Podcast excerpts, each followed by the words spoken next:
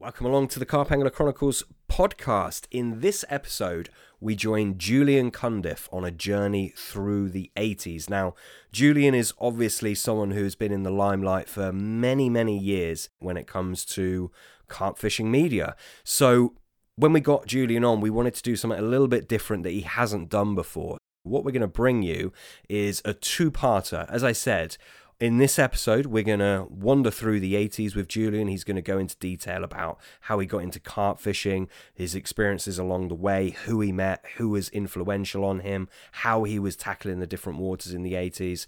Then, for a part two, which we will be releasing next week, we're going to lead on from that into the 90s. Same thing again, you know, what was influencing Julian? How was he tackling waters? What kind of bait was he using? You're basically going to be immersed in the different eras of carp angling. So hopefully this brings you a little bit of a different perspective of Julian Cundiff. Before we lead into the episode, of course, as always, we are sponsored by Carp Hunter Giveaways. You can find out a little bit more about these guys at carphuntergiveaways.co.uk. I'm a big fan of these guys. They're absolutely fantastic. For those of you who don't know, they do prize draws to suit every budget. You can win bite alarms, rods, bivvies, everything that you can think of pretty much. They have a prize draw for it. So go ahead, check them out. I'm sure you won't be disappointed. Without further ado, let's lead in to this episode with Julian Cundiff.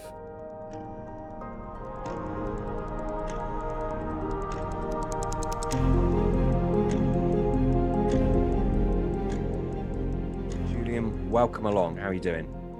I'm doing good, mate, and uh, thank you for having me. Thank you for having me. You're welcome. Pleasure. We're honoured. Absolutely honoured.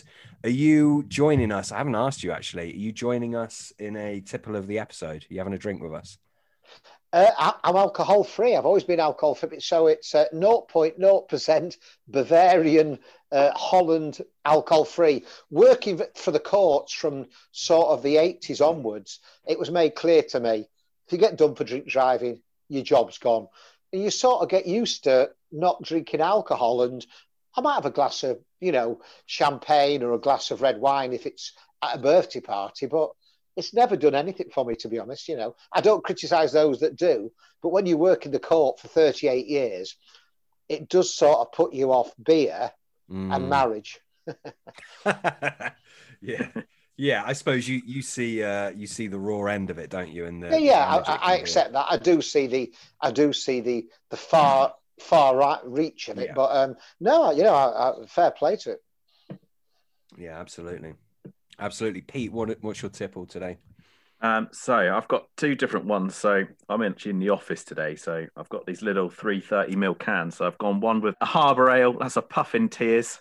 Um, and I've also got a, a, tap room, which I've not had before, which is a Dovestone IPA as well.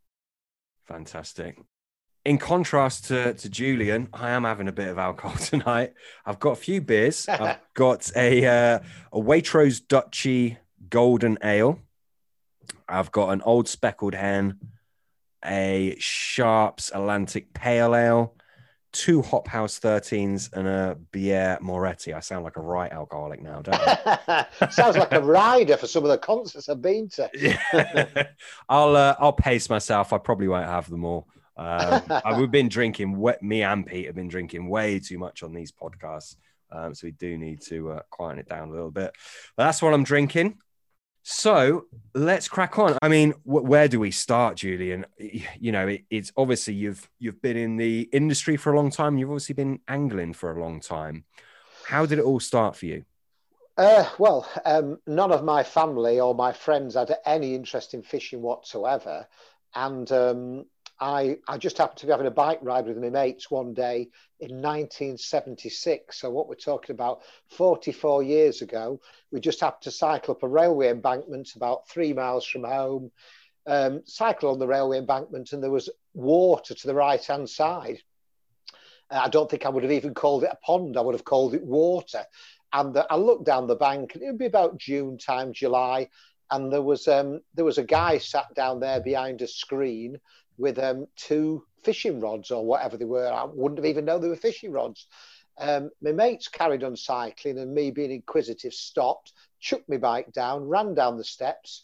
So I'd be 13, Um, and he was playing he was playing a fish or the rod was bent uh, and he landed this fish and it would be a tench about oh I would say about five pounds nice. and weird, weirdly enough this bloke had the best carp connection you could ever think of it was Eric Hodson who actually founded the British Carp Study Group the BCSG yeah and the pike anglers. I think it was. I think they were called the. I think they were called the Pike Society and the National Association of Specimen Groups. So this bloke, this what I called an old bloke, he was probably a lot younger then than I am now. So whenever I think about old people, I think, oh my God, he was younger than I am now. And he, he was um, he was tench fishing, and literally I watched him tench fishing for about 20 minutes came back the next day and I was hooked on fishing. That you know that was 1976, which wasn't long after he he formed the BCSG. Was 1969? Was it? 1969 with uh, Peter yeah, Mohan. Peter yeah, Mohan. I yeah. think because I'm not 100% sure, but I think it was that Peter Mohan couldn't get in um, uh, whatever the Redmire people, you know, that it was that sort of era. I mm. think was it the not the gold, whatever club it was, was it the the um, the car, I don't, whatever club it was, he couldn't get in. Dick Walker's lot, and I think that Eric yeah. said, well, "Why don't you form your own car organisation?" Golden Scale Club was it? And that's how it. The Golden Scale Club, that's right. Yeah, the Golden Scale Club. And Eric, uh, Eric was a great organizer, and he loved groups, and uh, they formed the BCSG. But the weird thing was, by the mid 70s, and Eric was never a carp angler, really. He was always a, what I call a specimen hunter. By the mid 70s, he'd no interest in carp fishing whatsoever. And he would always refer to them as steam pigs. You know, oh, you don't want to be, yeah, you don't want to be fishing for those steam pigs. And, you know, quite rightly, I didn't. So, you know, I literally started off fishing for roach and the small species. Um, and then I progressed to tench. Uh, so that would be about you know 76 77 in 78 i took up match fishing um, i did that for about six months and i thought this just isn't for me I'm, I'm having to go at a time i don't want to go fishing sort of 10 a.m to 4 p.m i don't even get to choose where i want to fish you know because you come out of a hat and I'm fishing for fish that I really I don't really want to catch 10 four ounce roach. I want to catch one four pound tench. Mm. So I soon gave that up and um, I moved into specimen hunting in about 79. So I started fishing for tench, pike, and eels with Eric. And where where were these whereabouts were you fishing in these early days? I mean, literally in the early days, it was um, Drax Power Station it was Drax Pond, which actually in those days was known as Brockholes Lake. Um, and then it became known as Big Drax because Drax was a village, and there was another pond called Little Drax. And I fished at Three Lakes Selby, I fished farm ponds, um, j- just literally wherever I could go on my push bike, or my dad was prepared to take me and bring me back the same day. So I would say within a radius of seven miles. Wow, yeah, and this is obviously in Yorkshire, isn't it? Yeah, this is in Yorkshire near Selby. So it, it, it was, I mean, I'm fishing a lake there that had, you know, and I dropped on a lake there that had pike to 30 pounds, tench in those days to seven pounds, roach to two and a half, eels to five, and bream to 10. And I, although I didn't know it, it had carp to mid doubled. Now that is a specimen hunter's specimen paradise. Mm. Yeah, and to, remember that's 1976 to 1980, and I'm just thinking this is normal. that's quite a start, isn't it? That really yeah. is quite a start. Yeah, very yeah. blessed. Yeah. When was it you realised that actually, you know, what you were fishing was was a real premier specimen water? Um, I think it was when I, I, caught um, I think I caught a six pound tench in about seventy eight, um, and I sent it in um, to one of the um, the fishing magazines, and it, it won me a, a you know like a, a, a, it actually won me an Abu five oh five, the close face reels, the golden, uh, and and, and I, they were making a big fuss of it. I thought, well, this is this is not even one of the biggest ones there, and I realised how big it was then when I started reading the fishing magazines, so I started reading Angling Times, and it was clear that the fish that I were catching were fish that you know the older blokes would have liked to catch. So I realised how blessed I was to have literally a specimen hunter's paradise uh, three miles from my house. Yeah, The yeah. Ouse is very close to Selby, isn't it? Yeah, well, the, the River Ouse runs through Selby, uh, but I, I, never was. Eric was never a. Eric was never a river fisherman, and I was never. I fished for pike in the rivers, but I, I was never a river fisherman. I, I, I like this the sedate pursuit of fish. So I loved, although I'm very busy when I'm fishing, the sedate pursuit. I don't want to be having to wind in and recast and wind in and recast. I, I, I quite like the sedateness of it all. That's why tench and bream and eels and, you know, dead baiting for pike were always my first choice. What was your first fish? First fish ever was a perch of four ounces caught spinning with a Devon minnow. Wow. first ever, and um, yeah, first ever. That was. I've still got a picture of that, and it's it was um, it was a yeah four ounce perch caught spinning with a Devon minnow because in those days that was the you know the traditional style yeah. that you yeah. span. Uh, it was a six foot Woolworths Tokars when Woolworths had their own brand of fishing tackle called Winfield, yeah. and it was a Tokars.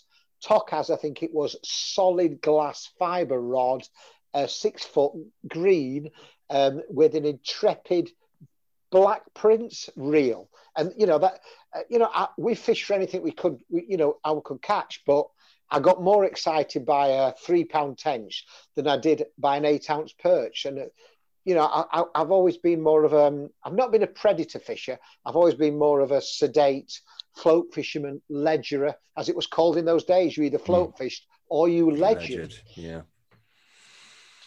Yeah, definitely, definitely. Those have got a few uh, Devon minnows. They're really yeah. quirky old things, aren't they? I bet they'd still catch as well. Though I imagine not many. Absolutely, yeah, yeah, yeah, yeah, definitely.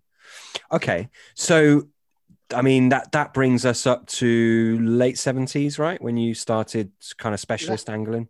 Yeah, late seventies, sort of seventy nine was um, the year that I became really obsessed with fishing more than my O levels, which um, resulted in a glorious failure of the O levels and having to go back a year, which was the best thing ever because.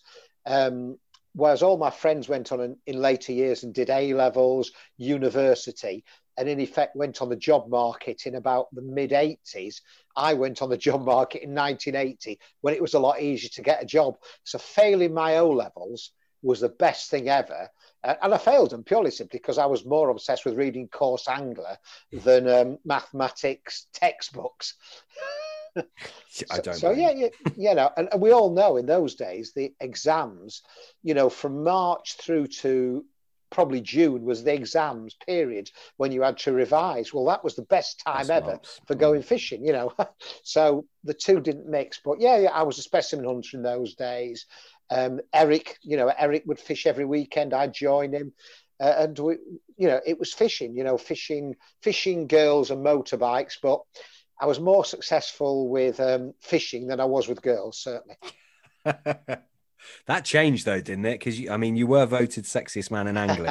yeah, as, as people made a big fuss yeah. about recently. Uh, oh god, yeah. It's, it's like yeah, it, it just dragged uh, the reigning and undisputed. they never had the competition yeah. again. Yeah. So here we are. Here we are, twenty seven years undisputed. Uh, yeah, yeah, it was it was one of those things. But uh, you know, I absolutely loved my fishing, and I still do it. It was. I can't explain it. It's just like my dad loves cricket. I love Formula One. But if somebody said to me, explain fishing, it really is quite daft. But there again, so is riding 70 miles or climbing a hill or watching cricket all day. You know, um, there is, you know, it, it's one of those things, isn't it? You either get it or you, it's not one of those things you, you can do. You either love it or you don't love it. It's not a, it's not what I call a grey thing. People mm. don't just flit in and out of fishing. They either, it's either their hobby or it's well, that's pretty stupid, isn't it? It's, there's no there's no middle ground with fishing. Yeah, I mean, because it's it's not a logical thing. I mean, yeah. we all love it so much because it it it stirs up passion within us yeah. and emotion. You can't describe emotion or passion, can you? So it's like yeah. you say, you get it or you don't get it. It's impossible to describe it. To and I was lucky; I got it from day one. Watching that, you know, um, you know, watching the fishing, I, I, I, got it for, from day one, but it wasn't, it's not always just been about the fishing. I love the history of fishing, the personalities, the books, you know, the, the films, the, it, I'm a fisherman rather than a cat.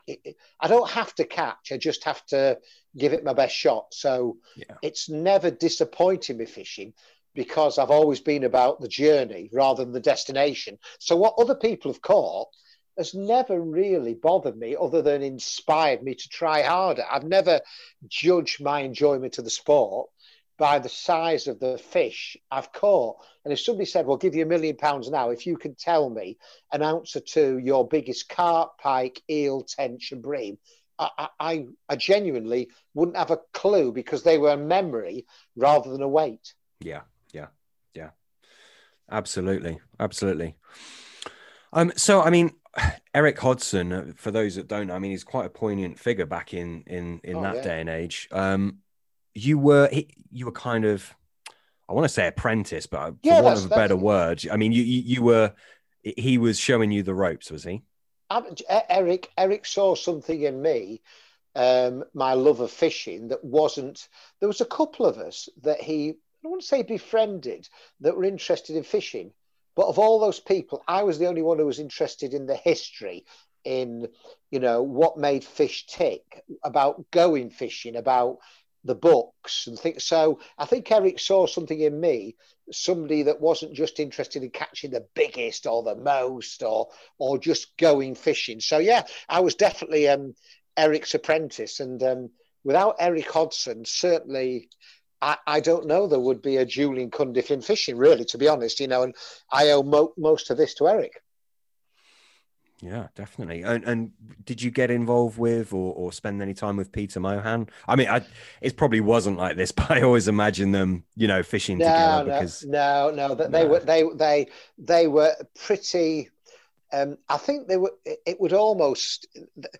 Um, it would almost like being put in. Uh, it's like Dragon's Den.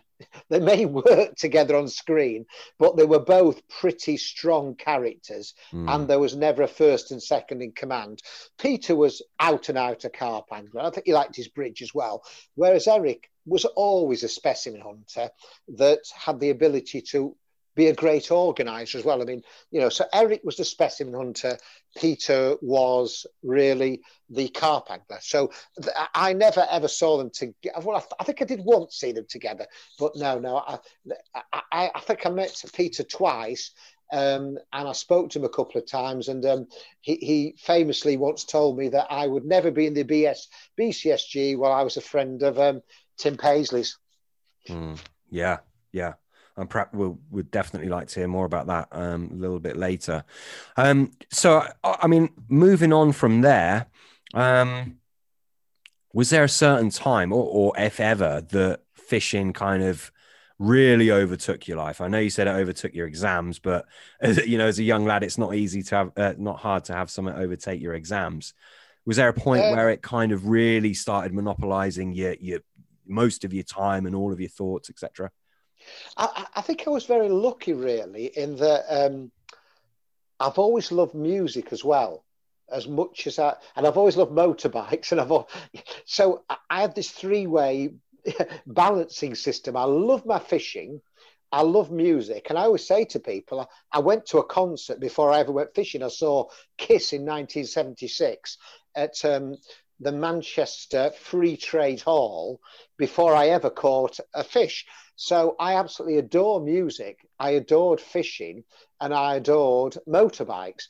And I'm one of those people, I can never discard stuff. So I don't easily get taken in by stuff. But when I do, it's there for the rest of my days. So if if somebody has to describe me now that knew me 25 years ago, they would say, Oh my God, does he still like fishing? Does he still like mm-hmm. Kiss? Does he still like, you know, American wrestling? Does he still like motorbikes? Does he still have long hair?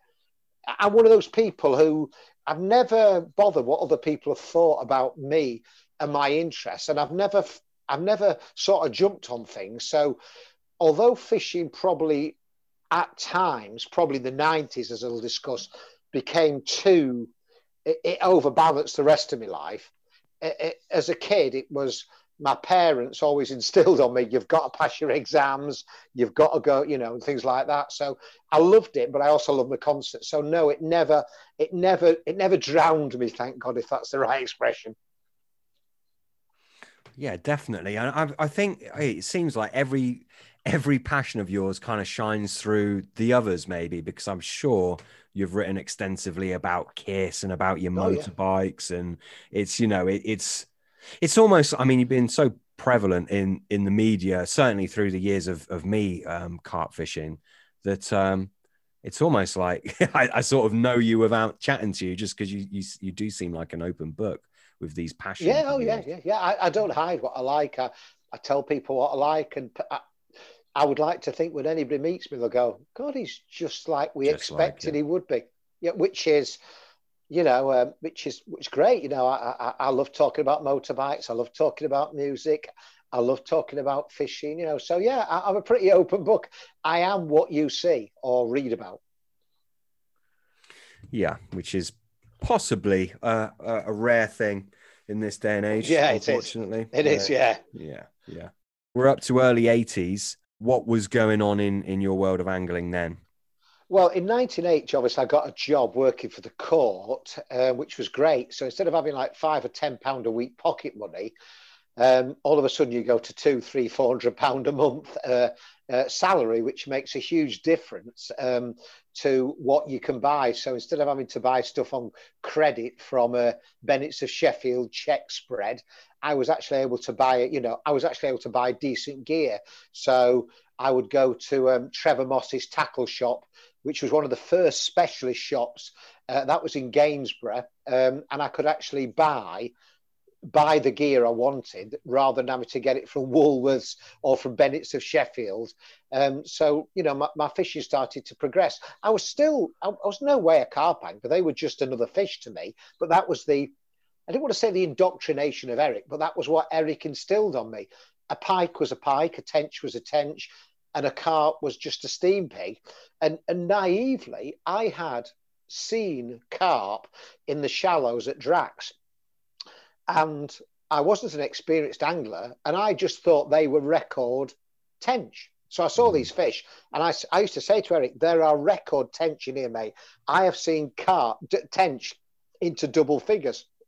Well, of course, they were actually carp that were into double figures, but Eric never let on, and um, I never really realised there were carp in Drax until um, we were throwing some bread in, you know, because you get bored, and all these fish were slurping them off the surface, and I thought they're not tench, they're not roach, they're carp. But Eric was always very careful to steer me away from carp. He was they're steam pigs. You, you know, you're a good tench angler. We fish a pike in the winter, tench in the summer, bream in the autumn. Uh, you know, so I, I was I was a, I was a decent specimen hunter, and you know, and a good amount of you know tench to my name, and bream and pike. Do you, do you feel that was because Eric kind of wanted you to to work your way up the ranks, so to speak? I, I think it was 50 50. He had fallen out of love with carp fishing. Um, I think he'd been pushed to one side in the BCSG. I don't know. Um, he'd found what was a really a premier carp tench water, and his kind. That kind of tench fishing suit that kind of fishing suited him. He didn't have to spend two or three days bivvied up. He was one of the old school anglers, um, and I think it suited him. And I think it was a 50 50 of he didn't want me to run before I could walk. Mm. Um, and he had fallen out of love with carp fishing. And I think, you know, it would be like me trying to persuade somebody to pike fish or match fish. Um, he, he simply let me follow him. And um, I was, you know, I, I, I think, I don't think it, I don't think I even caught a carp till about 1982. Uh, and I think that was purely by accident. Was your first carp caught by design or or by accident? No, pure. I th- in fact, I, pr- I think I had a couple of single figure carp um, from various farm ponds um, whilst float fishing for tench, um, and they were they were just they they were nothing. I, I loved tench and I loved pike and I loved eels and I, I I loved the beauty of roach. And these were scruffy little four to seven pound um, carp that really didn't ignite my desire at all. What year was it you caught your first carp then? I would think it would probably be about 1982. Mm. You know, as in carp, uh, as in you know any sort of carp. But um, Yeah. but I think 83 was the first time I caught a double. Mm, mm, and, and that was pu- purely by accident because um, we were fishing with sweet corn. I mean, sweet corn, what a bait! I mean, the late seventies to early early eighties, sweet corn made made everything. You know, tench, bream, roach. You, you couldn't go wrong. And we would just use sweet corn, um, side hooked. You know, we'd thread three or four pieces on a size eight or 10 or 12 hook. And every so often we get bust off and we think we'd lost the record, you know, the record tench. Um, and we were backwinding with Mitchell's because I hadn't actually got my Cardinals then. It was just Mitchell reels.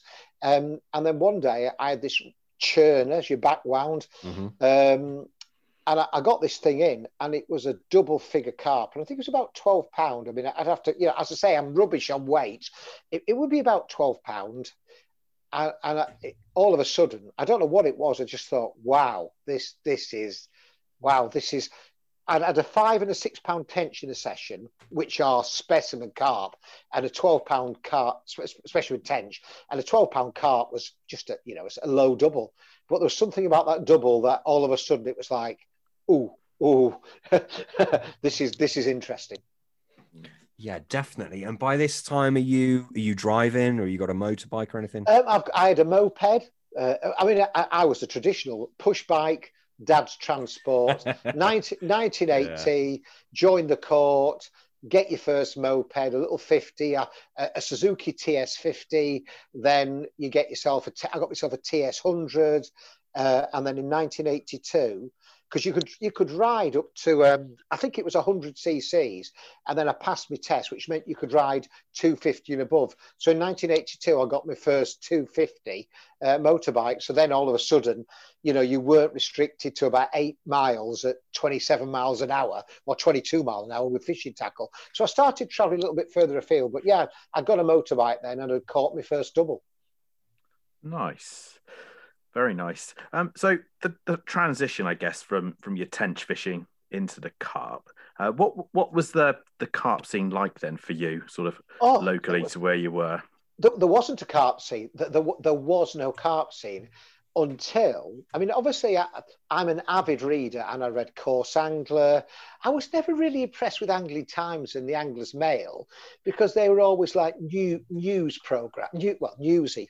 Whereas Coarse Angler had specialist, Colin Dyson's magazine, it had specialist articles. I was mm-hmm. a member of the NASG, so you get proper articles on on tench, and this was before carp fishing had exploded. Yes, the heart, the hair was in existence in the early 80s, but carp fishing hadn't exploded to the masses. Carp fishing was something that you did when you were 30 onwards. Um, and so there was as much about bream, tench, eels, pike as there ever was about carp in the general fishing magazine.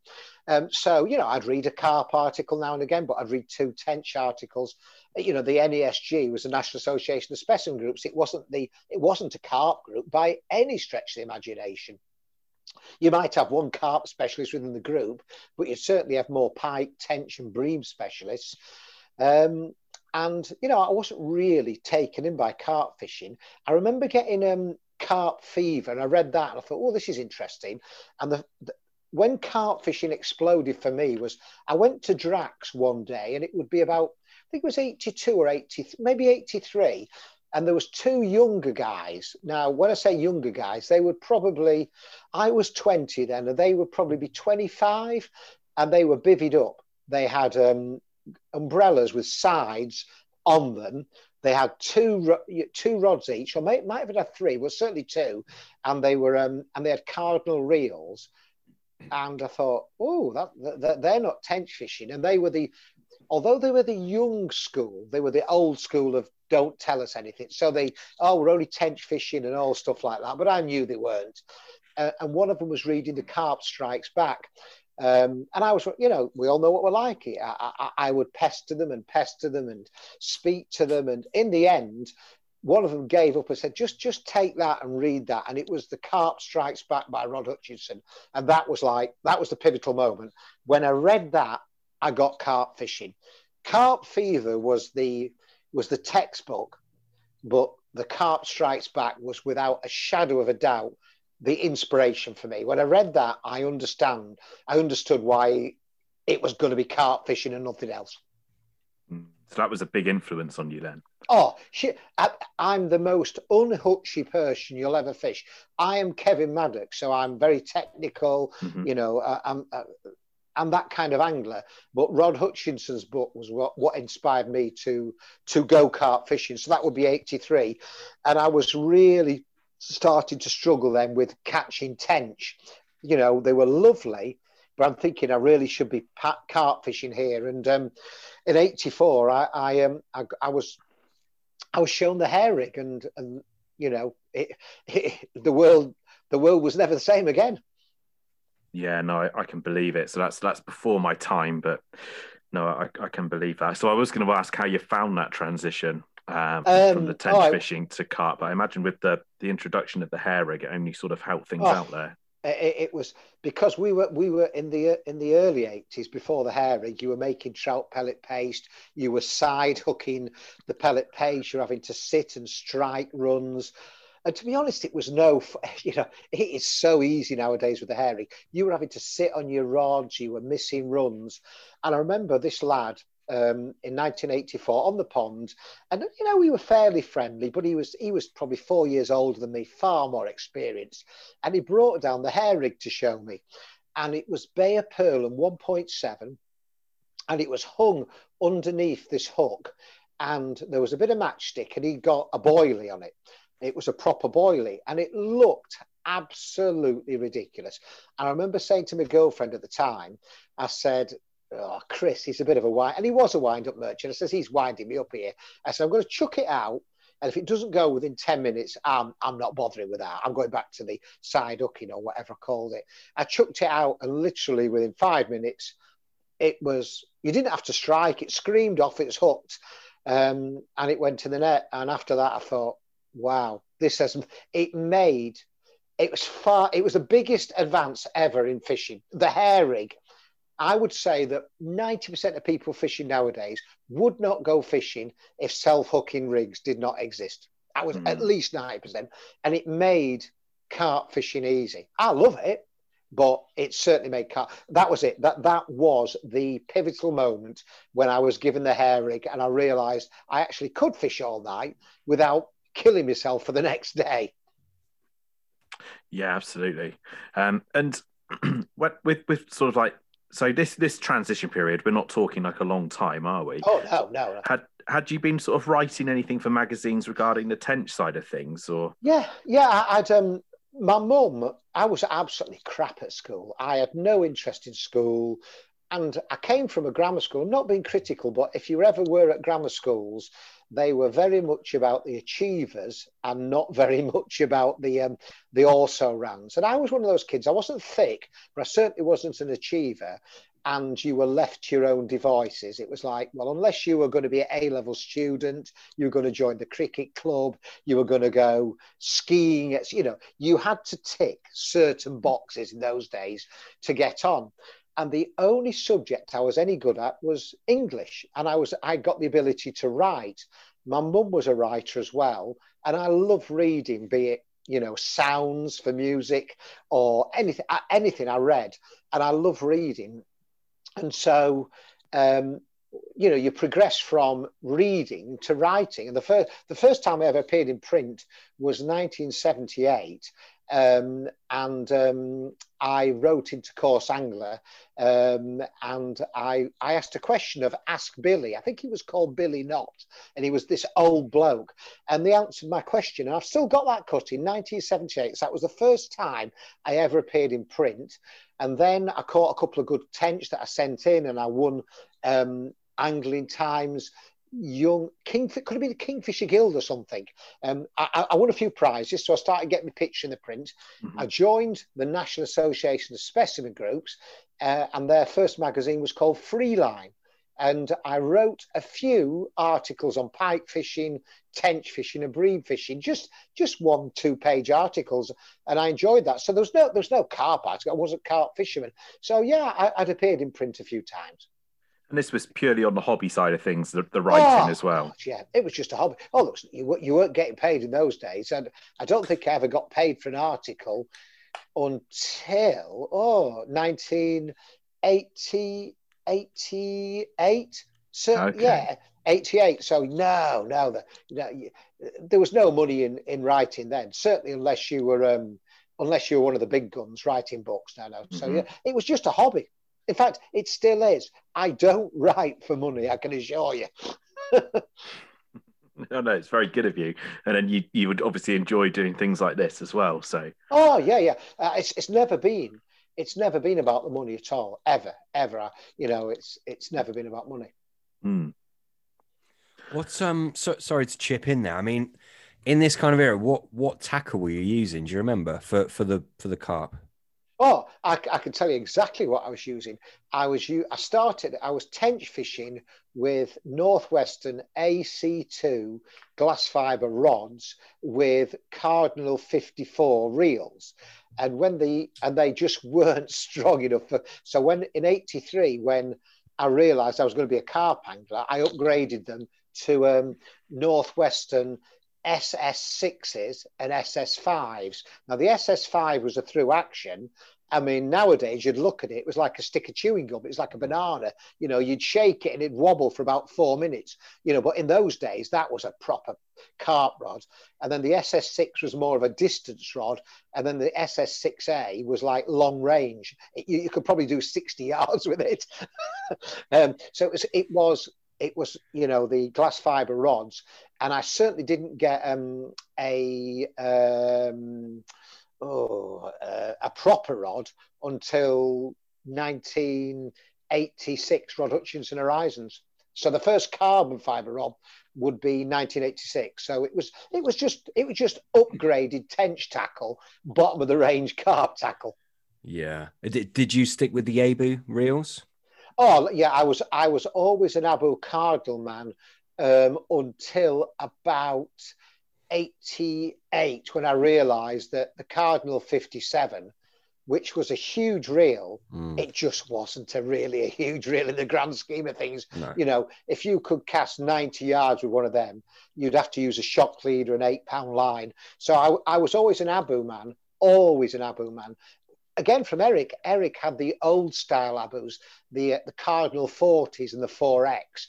I sort of preferred the more sexy black ones, the 54, the 55, Mm, the 155, um, purely and simply because I always played off the clutch. I never played backwind. I just thought backwind was horrendous, and I always played off the clutch. And in those days, when you pl- you, you played off the clutch, the actual expression was called hangman because Mhm. you were letting the carp hang itself off against the clutch. So it wasn't called fishing off the clutch. It was clearly called in the early 80s hangman method. You were letting them hang against the pull of the clutch. I was always an Abu man. They were the they were they were they're like Ducatis. They were they were a work of art that you really should be displaying on a plinth in your house mm, rather than taking them on muddy muddy waters. But yeah, I was always an Abu man. mm. I I've got a um a Mitchell 300, the old uh, half bale. It's Yeah, yeah, yeah, yeah. It's the second version, so it's kind of early 40s probably. Um, yeah, yeah. But they're, they're like proper old old thing. Yeah. But I mean, just the the engineering of it. And I tell you what, the clutch. People say they're crap by today's standards, and of course they are. But it ain't bad. It really isn't bad, you know. And it's it's great fun. They- Um, they were uh, see. I always found that the Mitchells were great because they, they stuck a lot of abuse. They were great for pike fishing because they had big old. They were a big reel in comparison to the Abus, which were a tiny reel. yeah, But I, I- you- you're either. It's funny. You're either a Hutchinson man, or you're a Maddocks man. Maddocks. You- Yeah, you- yeah. Or you're a you're a Mitchell fan, yeah. or you're an Abu fan. Abu fan. Yeah, Yeah, it, Mm. it, you know, it, it was it was very you know it was very polarized in those days. So, and I was always a Maddocks, Abu Cardinal man. that was that was the. If it was good enough for. Kevin, it was good enough for me. Yeah, no, absolutely, absolutely, yeah. And tho- those Cardinal 55s, they're still gorgeous looking. I mean, they're a bit sexier than the old um 300s, I think, but they're they're just something about them. They're timeless. You were yeah, talking they to us are, but- before about the um about your old Yamaha. It's that kind of thing, isn't it? Just that kind of timeless Oh, uh, look. they are. The, the look of them was. Ju- they, they never made a better looking reel No. than the the Cardinal 55. The 155s were okay, and the 157s were okay. And from a distance, they looked exactly the same. They were just a cheaper version. But Yeah. the original 55, the original 57 were a thing of beauty. That they were a thing of beauty. I mean, they, the the engineering was great, but the plastic spools used to explode. You know, Yeah. because under pressure you tight your line and then explode. But as a thing of, they really are something that you would have in your cupboard to display rather than on your rods nowadays. You know, I'll probably get hung by the old car. What is it? Hmm. The old school Carp Society page for even suggesting that. Yeah, I know what you mean. It, like the the everything, like the gold on them. There was that gold Black. kind of sigil, and there was the flash of the red around Yeah. the um the drag. they, they just got it right. It was Yeah. just like the Ducati 999 or whatever. It, it, you know, Ducatis are better nowadays, they're more reliable, they're sexy, but that original Ducati 999, it will, you know, they'll never make a, you know, you, you got your Formula One cars, you know, that there's an era where that is the sexiest looking thing. But I always think, would that look sexy to a 17 year old? A 17 year old probably look at that that um, Abu Cardinal and say, but if you think about it, look at the new Daiwas with the gold spools, the black. They're, I'm not saying they look like cardinals, but there's a hint about them, isn't there? There's that they're more cardinal than they are than they are Mitchell. Yeah. They- they- they're bordering on at times. The smaller ones are almost bordering on ABU type quality and looks, aren't they? The the, the 2600s Yeah. even to the the the little um line Yeah. of red along the back Yeah. okay the drag isn't there on the Yeah. on the Daiwa but it is on the the cardinal they've even got Yeah. that round um you know what i mean the, the little bit of red don't you yeah, th- um, th- they are certainly there's certainly a hint yeah of of ABU cardinals to those to people who've had them. If you've Yeah. never had one, you'll not recognise it. No. If I look at them and go, that reminds me of. It's a tip of the hat at least isn't it It it, certainly it is, really yeah, yeah. is yeah yeah for sure yeah sorry i, I massively took you and Pete Yeah, on a tangent there i just got uh i'm quite into the old tackle things obviously it was i mean before my time uh, before I was carp angling, but uh, I still I still love that stuff. I really really do. Yeah, yeah, it's lovely. about it. Yeah.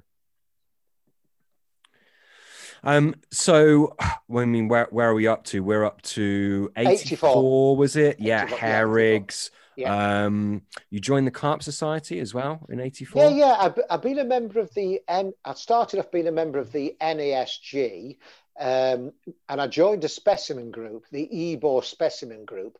And technically, I don't think you should have joined the NASG unless you were a member of a specimen group.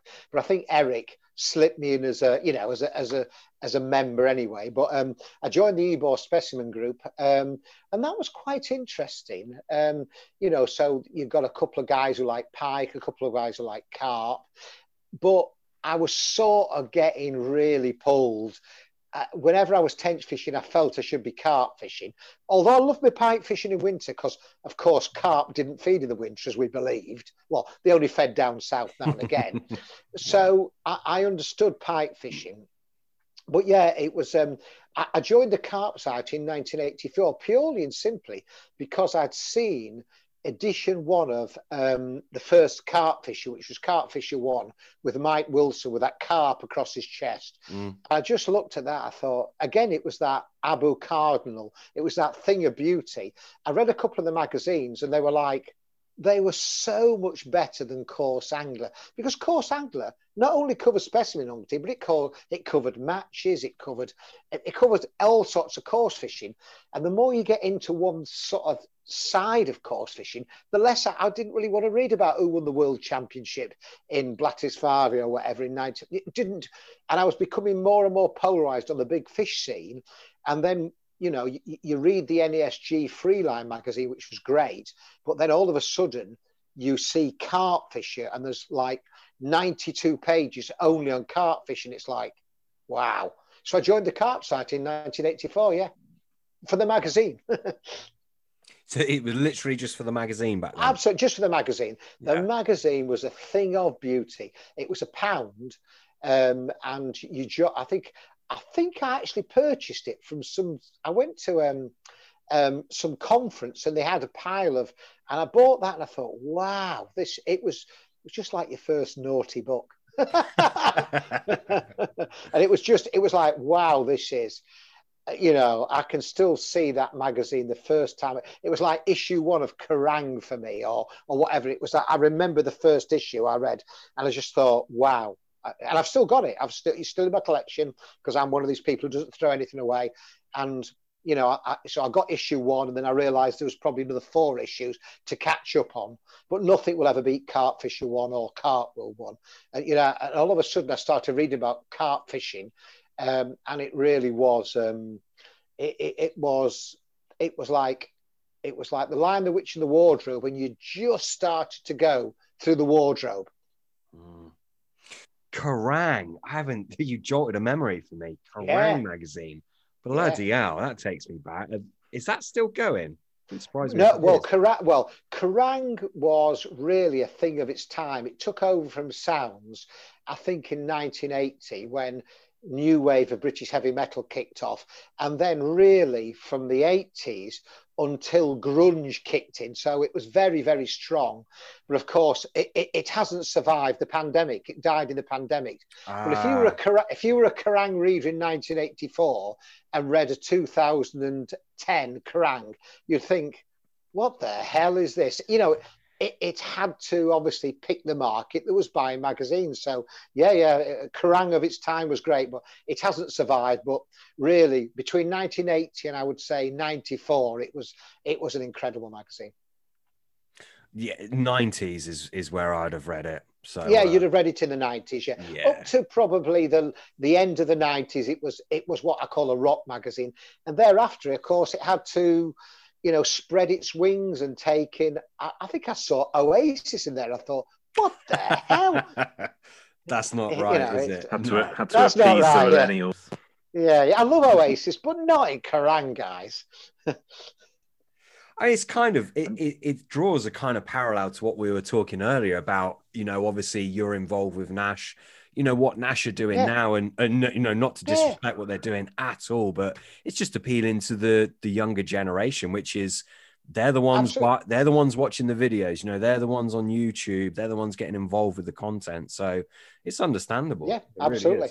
Really yeah, absolutely. But yeah, the, the, car I bought car. I joined the carp society purely and simply for carp fisher, not because it was the right thing to do. I mean, back back then, what what was the Carp Society? Because obviously, it's very different now. What was it? Literally, Ooh. I mean, how would you sum it, it, up to us? Well, the Carp Society was Tim Paisley, wasn't it? It was um, mm. the CAA was Peter Mohan, and he ran it. Um, it was non-political. It was very dictatorial, uh, and it was um, very southern based. And I remember Tim Paisley, I suppose, saying to Rod Hutchinson, or Roderick used to say to Tim Paisley, much like uh, Peter Mohan said to Eric, you know, um, I don't agree with X, Y, and Z. And I think Rod said to Tim, well, why don't you start your own organization or the other way around, whatever it was. And really, it was, um, you know, it was Tim, Rod, uh, Greg Fletcher. They set up the Carp Society. And the Carp Society really, um, it exploded in the 80s because carp fishing exploded well, I wouldn't say no, it exploded in the 90s, but I think it took off. It, it started to catch off in the 80s. And I think the Carp Society was, it was a more open. The CAA, which I was um, joined as well, I always felt was very, um, it was very insular. It, it, felt like a band of six or eight people who were always in. Whereas the Carp Society, I, I thought was a wider band. It was, mm. it was more, uh, more there were carp more carp sighting. But again, for a lot of people, you're either a CAA member or you're a carp sighting member. Some of my friends were CAA members, not carp sighting members, but I was I always felt a kinship with Tim. You know, um, I, I would read Tim's stuff and thought, wow, you know, it, I, again, it's you know timeline. I joined the Carp Society before the CAA, so the Carp Society was my baby. Was my baby. Had I joined the CAA, in 1982, I might have thought different. Yeah, definitely, definitely. I mean, it's yeah. I mean, do you? This is totally off track. Did Did you ever go down the path of joining the BCSG or not? Oh yeah, but I, um, I I applied to join the BCSG in 1992, but I didn't have 10 years um, carp fishing experience. I think it was Mm. 10 years. So I, I'd only got eight. And I got, you know, I got a refusal letter, an explanation. And then I joined, I think, in 96. And I, I've been a BCSG member, certainly for 24, 25 years. Yeah, yeah. I'm I'm a proud member of the BCSG, yeah. It's very, it's interesting, isn't it? I mean, it, it seems like now, I don't know what your thoughts on this are, but because social media and things like that is so prevalent, I think a lot of people give social media a hard time. I think it does fantastic I things. think it's but- fantastic. I love social media. Love it. Mm. Yeah. Do you feel that these kind of organizations almost die of old age because there is this new way to connect to people? I don't, I don't know. Um, I think are. there's always a danger of being stuck in a time warp, and I always said this, and I'm I, I, I've just recently granted life membership of the Carp Society for my, um, you know, my services to the Carp Society, and I would bang on for years and saying like, look, guys, we need to target the younger people as well, and I think unless you move with the times, you can get forgotten. Uh, uh, like the well, we explained the Coda podcast. I was not on Thinking Tackle and I was not in certain carp fishing magazines, and it was who is Julian Cundiff, and that's the danger that unless you are constantly evolving, you won't take in the new membership. And um, I, I do think some organisations fall by the wayside. The Mm. Carp Society hasn't fallen by the wayside. The Carp Society is still strong. The BCSG doesn't want to be everything to everybody. It's got 500 members. It's something you should, if you want to do, you should strive to join. I always wanted to be a BCSG member because it was um, it was um, something where my peers were members of. You know, when you see Rod Hutchinson and people like that, then and Peter Springate and people like that, for me to be allowed to join that, um, it was a, a badge of honor. It doesn't make it any better or me any better. I never do that. It's what I, it doesn't matter what anybody else thinks about it, it's how I feel about it. And Yeah, I was def- proud to be in it. De- definitely. I mean, BCSG is something I always aspired to be in, and it was, you know, very. Um, I mean, really looked up to to, to Oh, that yeah. organization. In funnily enough, I've actually uh, recently applied, literally this week, um, to be to finally to be in the BCSG.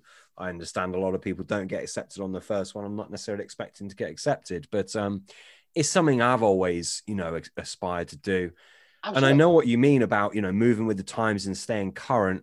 I also think it's nice to have something that you know perhaps doesn't change as much as other things.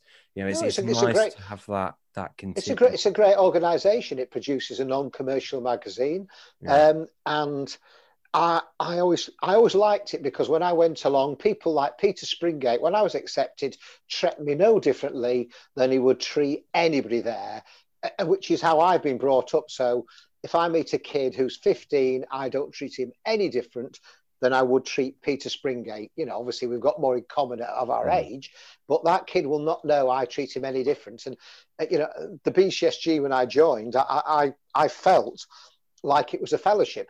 Mm, And if yeah. I ever felt that an organisation was looking down on other anglers, I wouldn't be part of that organisation because that's not, you know, if the BCSG became the Keep It Real Brigade, they could have my membership tomorrow. Yeah, yeah, yeah. I think it's. I, I- I think probably the reality of it is possibly a little bit different from how it's been perceived by a lot of people over the years. Maybe. I think Um, I think there was a time when it was very where it was somewhat elitist, Yeah. but um, you know, who cares what other people think? I'm proud to be a member of it, and if I wasn't proud to be a member of it, I I I, I wouldn't be in it. You know, it's it's like everybody else who complains about stuff. It's like, okay, well, nobody's making you join. You don't have to join. Mm. You, you know, it's it's horses for courses, and you know, I, I was proud to join, and I, I was almost quite proud to be refused and get in later. It felt it more special. Yeah, yeah, yeah. Exactly. It's like catching a carp. You know, if you if you caught a carp every chuck, wouldn't be Yeah. the same, would it? Yeah, same No, kind of at all. thing. Yeah. I mean, we've obviously spoken and we touched on your um the tackle that you were using. What about baits? What, what I know you rig, you obviously on the hair rig. Um Yeah. what were you doing for bait back in that day and age? Richworths, Richworths, absolutely. You know, uh, Richworths.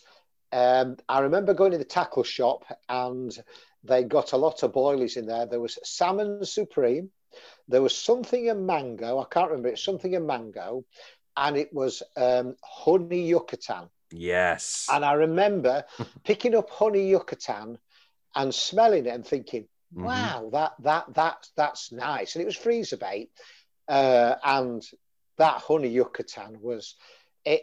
You know, it, it, you'd go and buy a bag, and it was a game changer. Ready rolled boilies, fifteen mil, that would catapult out in a straight line. I think it'd be about three hundred in a packet. And again, that was a game changer. That that honey yucatan, salmon supreme never worked for me. No, ne- never worked for me. But there again, I probably used honey yucatan so much that Yeah. it was. Um, I used to soak my hook baits in Jeff Kemp's honey flavour, Mm. and um, you know, so well in advance of glugging and glazing, and um, I would use the um, the standard honey yucatans for um, uh, fishing over. And you know, in those days, I, I, I I'll, I'll never forget, and I used to laugh about this. We started pre-baiting the water. It would be about '85 in the close season because there was a there was a close season, and I remember we discussed. Now we're going to bait up three times a week. Now, do we go for 30 boilies three times a week, or do we go to 50? And we said, no, no, we can't use 50, 15 millers three times a week. It'll be too much. I've dropped more out the catapult and not picked it up nowadays. Genuinely, that's 30 was okay, but 50 would have been too much. So 150 boilies a week would have been too much. It's it. Yeah, times have changed. Times have changed. And it made I have to say, it made a difference. Just 90 boilies, you know, and, catapult in those out in those days one at a time. And they were, uh, you know, very accurate. I soon realised that the more accurate were, the better. And, and baiting up three times a week made a difference. Definitely made a difference. Definitely, and and this is obviously something that I've spoken about a lot on this podcast. I mean, you know, putting the time in, angling isn't just the time that you're sat behind your rod, you know, with No. your rig in the water. You know, putting that time into pre-bait will, you, you know, it can absolutely change your season. And, and that Um, suited me because I was doing my law exams 84, 85, and 86. I was doing my, I was at Manchester, I was, you know, uh, at Manchester doing my law exams through the court. And so in the close season, when you couldn't fish, I would bait up. It was good because I couldn't fish. So Yeah. I had to study. But going down to the pond at nine o'clock in the evening, three times a week, you know, Monday, Wednesday, Friday to bait up, didn't interfere with the studying, but kept me in touch with the pond. So yeah, it was good. Exactly. Yeah. You you you keep you you keep your uh, eye on the ball, Yeah. don't you? You know, you, you're still looking for shows. You're seeing where they're moving. You're still Yeah. in. It's like you're still feeling the pulse of the lake. That's that's sort of what I liken it to. Uh, and you get your fix as well, don't you? You get your Yeah, fishing got fix. fix. Yeah, definitely.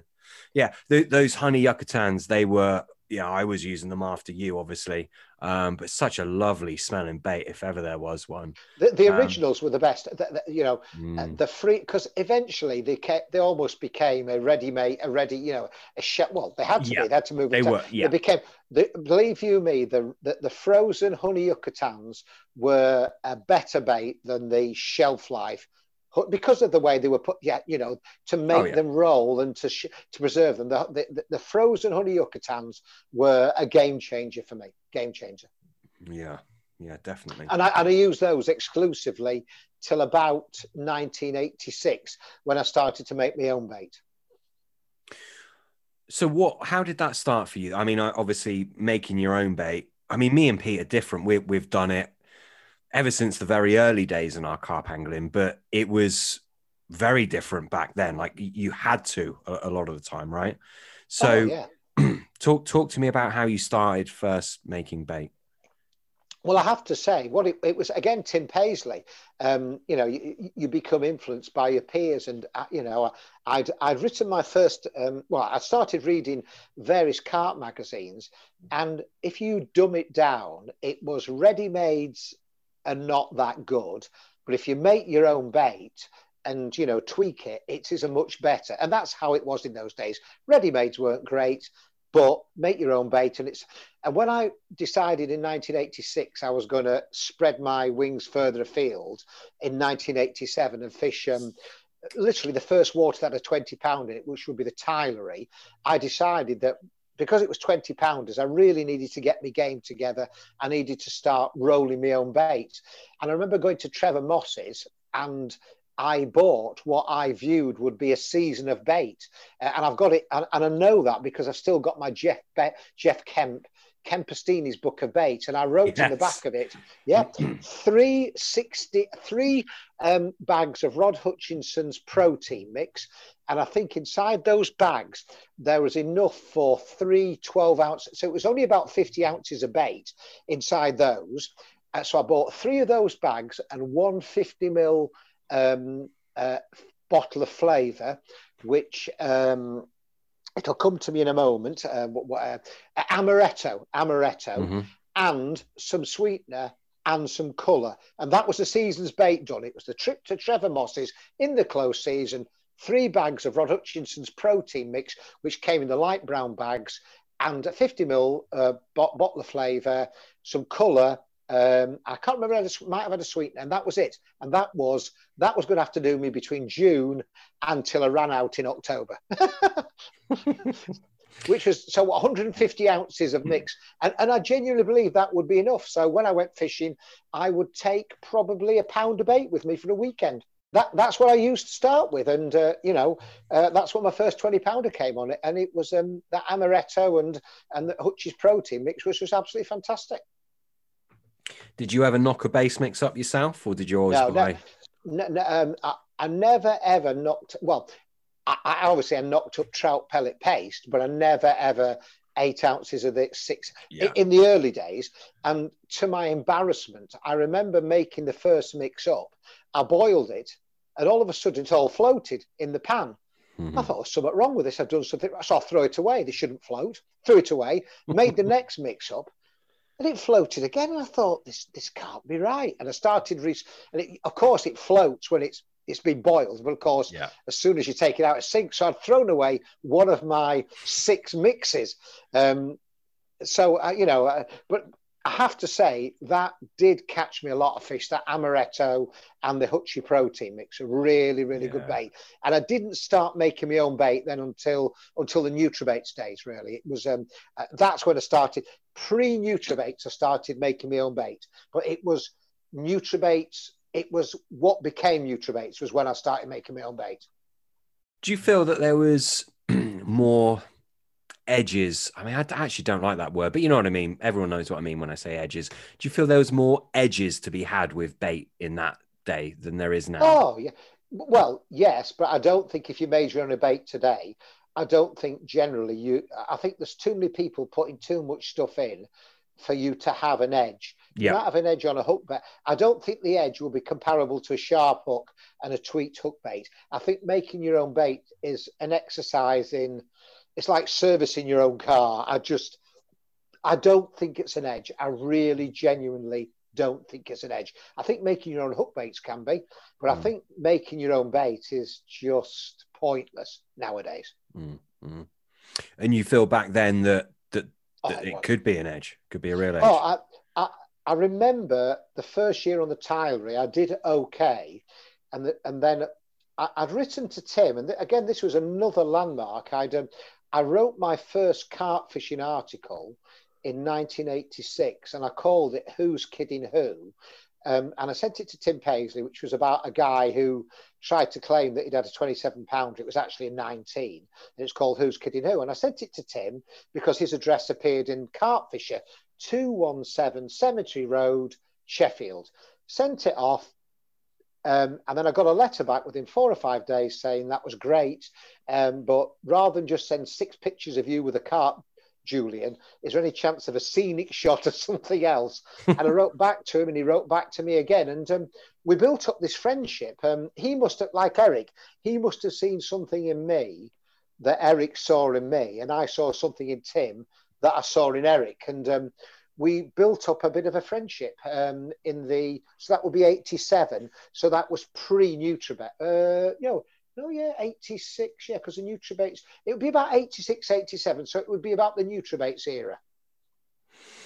Yeah and and i mean obviously you were first involved with Nutrabaits Nutrabaits before everyone else right? Uh, sorry. Oh, yeah. before yeah, yeah. any other company is what i meant. Yeah. oh yeah yeah um i'd um I'd use products from other people, and I didn't get my baits for for nothing from NutraBaits. I remember going to Tim. I remember Tim saying, "Oh, you need to pop over once, and we'll um we'll." I think he was interested in getting me involved in because I had such a love of carp fishing and carp fishing literature.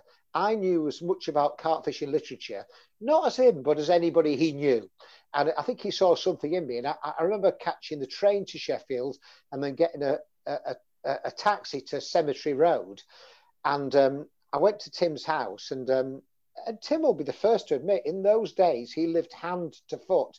I remember on a number of occasions, I would take him a jar of coffee and I would take him pens and paper and things like that because Tim, you know, prior to Carp World, he lived on vitamin tablets and Ryvitas. He, genuinely did you know, he genuinely did. And I remember Tim talking to me about bait and stuff, and I had no idea about bait. And I went in his bait cupboard, and there was some SBS strawberry jam EA, yeah. SBS Cornish ice cream EA, and some bergamot. And he put me a recipe together, and it was using um, that was the first time ever, and it was prior to Hi-Nu-Val coming out. Yeah. And it was Benger's, Davina, it was calcium caseinate, it was casein. And that was the first time I ever put a mix together. And I remember putting that mix together, and it was three mils of Cornish ice cream, two mils of strawberry jam, six drops of bergamot, and one level teaspoonful of Cotswold Baits Milk B Plus Milk or B Milk Plus. B. Yeah. That's the one. And I remember Yeah. making that bait, and I've been using in the, I've been using just a, an average. I can't even remember what I used, but I was using any old crap at the tire at the start of the year. I remember I, I went onto this Hi-Nu-Val, uh, or this, it was the prototype Hi-Nu-Val, and all of a sudden I, from not having, I think I had one 20 pounder before, and then at the end of the year, I think I had five or six from September onwards, which in, in the mid 80s up north was really good. And I realized how a good quality bait or a tweaked bake in those days made a difference. It wouldn't now, but then using that in comparison to a ready made, and I think it was Crafty Catcher Peanut Pro. And when I went on to the lighter Hi-Nu-Val, High Naval prototype, it, it was it was another game changer. Yeah, I think the, the thing is back then, carp were, you know, I don't want to say defi- deficient, but they were certainly more needing of certain things, Oh, yeah. different amino acids, etc. Yeah. Whereas now, I mean, there's so many different arrays of bait going in water. They're, they're just not lacking anything. oh no, Um, it was it was vit. I use. I remember. I've still. I've got all the details here. The vit. You know, it was the vitamins and minerals. You'd lose a level teaspoonful of that. You had to go to. Um, I, it wasn't Holland Barrett, but it was a hell shop, and I get the Davina, Bengers, and things. So literally, you made this mix up, and it was a game changer. It was a, that that combination with that flavor, that EA combination, kept frozen. Now that was a Yeah. trick. You had to keep it frozen in freezer boxes because if you took it and it thought it was never as good on Saturday Yeah. afternoon as it was on Friday, but when I kept it frozen, I was getting equally as many fish Saturday night, Sunday morning as I was Friday night, Saturday morning. Again, that was that again that was a game changer for me. Yeah. Yeah, that I mean, everyone used to take their old thermoses, didn't they, to, to keep it all frozen and, and all intact. Yeah, That- yeah. That, so that was that was sort of mid to late eighties.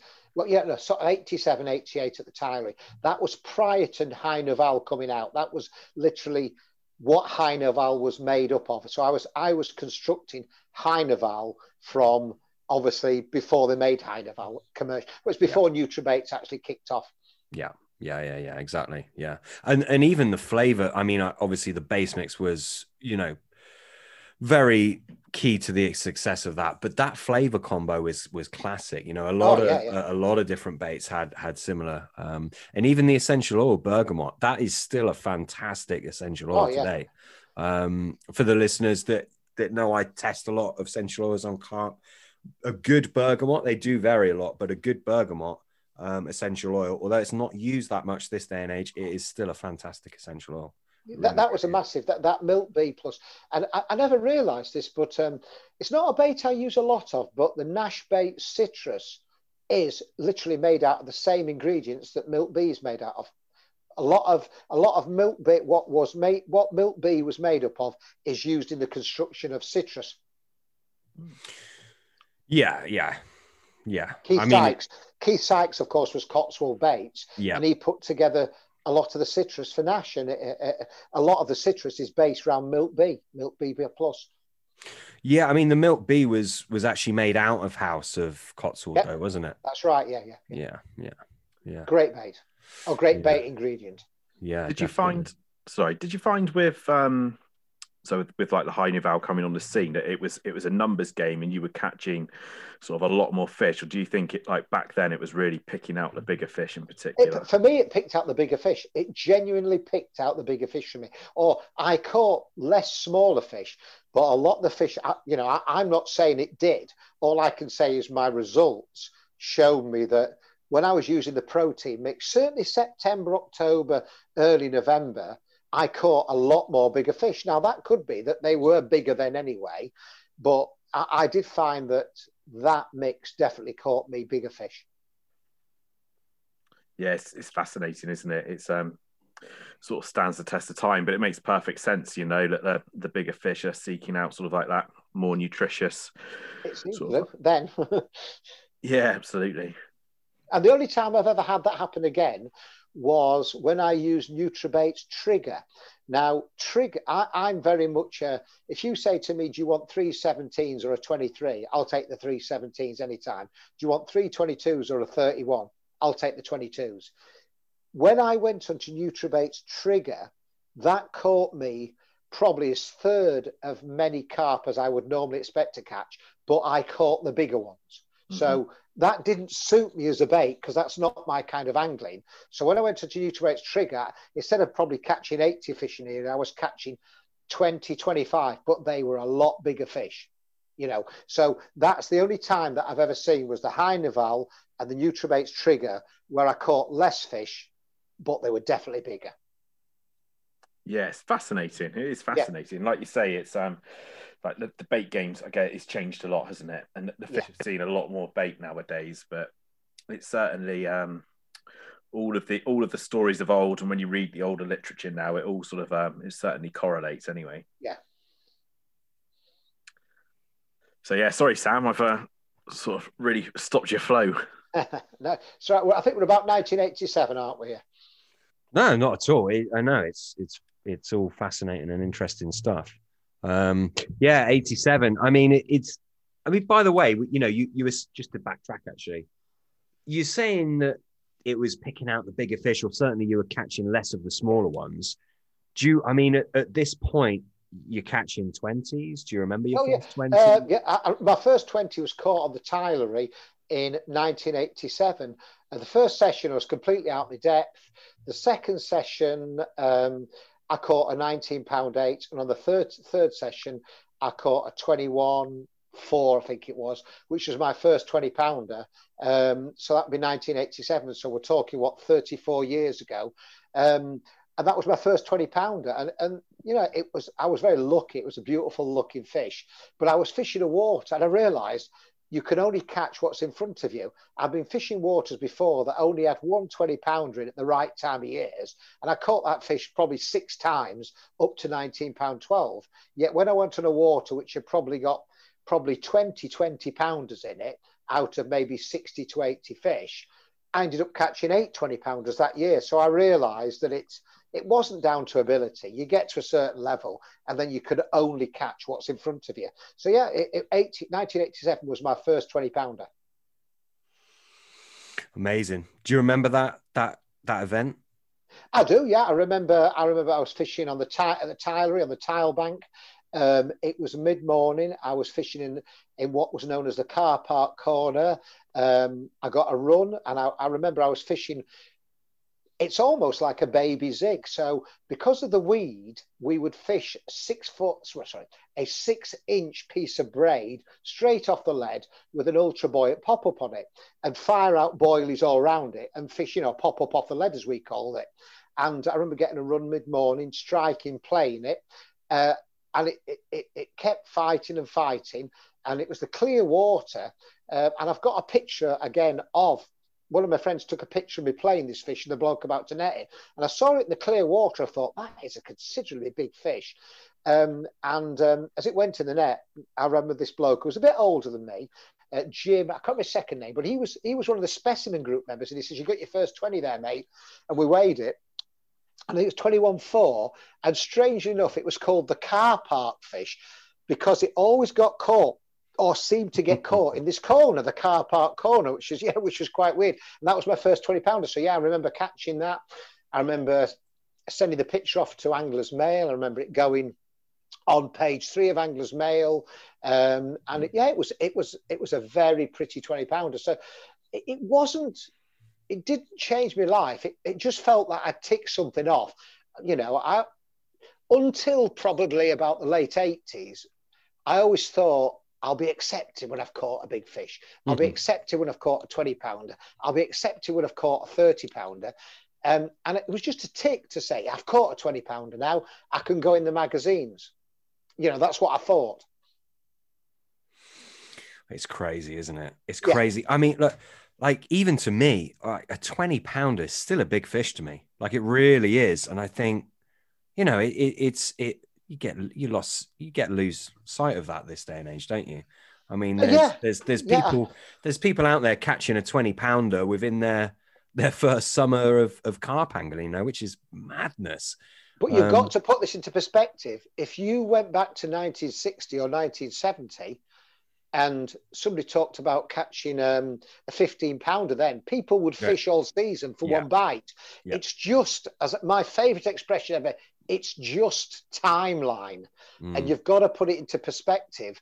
And the reality is, you know, you go out now and fish for tench, you're very likely to catch a six or a seven pounder Whereas in the olden days, if you caught a four pound tench, that was a good tench. No. It's just timeline. It's just it's just a natural progression of things, and, and you just have to put it into perspective. Yeah, yeah. My, my PB tench is eight twelve, and you know when I was a kid, I would have never have thought I'd catch a tench that big in a million years and that's still yeah. a big tench nowadays. It is. I couldn't. Yeah. I couldn't tell you what the record barbel is, but people talk about getting three doubles in a session. Whereas at one time, if you caught a double fish fugger barbel, you were getting your angling times top ten badge. It's just things have moved on. Yeah, yeah, it's crazy, isn't it? It's absolutely crazy. Yeah. So, I mean, at this point, are you are you doing overnighters, or are you still on days? Oh, um, I'm doing overnighters. As soon as I'd, as soon as I'd done my exams, um, and I've, I've written about this in I, recently. I can't remember what it was. Oh, I, it was for the Carp Society, and I, it was what we talked about earlier. I got a real, real love for a number of subjects. So I loved my carp fishing, but I also loved motorbikes, and um, I loved having a girlfriend. And I realised that if I went carp fishing every weekend, um, I I ended up losing girlfriends and my mates who were motorbikers didn't want to have anything to do with me. If that does that make sense? Yeah, yeah. And and so I thought, well, I used to watch Eric, and he would catch his carp midweek overnight, and I well generally at night. and I'd go down and I'd um, I'd uh, I'd see Eric and I'd spend an evening with him and go fishing every weekend. And I thought, well, why am I going down midweek um, to see Eric and not fishing? And I thought, you know what, I'll try an overnighter and the world was never the same again. you know, so so I started fishing overnighters. That would be my first overnighter was 1986, um, and I fished overnighters from 1986 to 2015.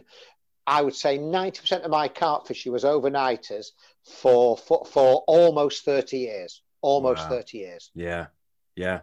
That's and that is getting to the lake at six o'clock and packing in no later than six in the morning, going home, washing my hair, going to work. And I only stopped in 2015 because I was having to, because of promotions and I was further up the scale, I had to work at Scarborough, Northallerton, and literally you just couldn't do an overnighter and get to Northallerton for nine o'clock in the morning. So I had to then change my fishing. But for, for 29 years, it was overnighters only.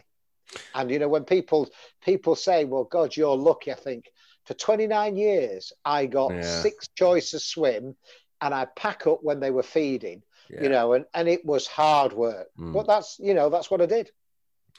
I can relate. I mean that that's that's all I've ever done. And like you say, it's when that penny drops and you're like, oh shoot, I can just do an overnighter. And it's because you've got other things that get in the way of your fishing, like you know, as you said, women and work and things like that. You do the overnighters, game changer.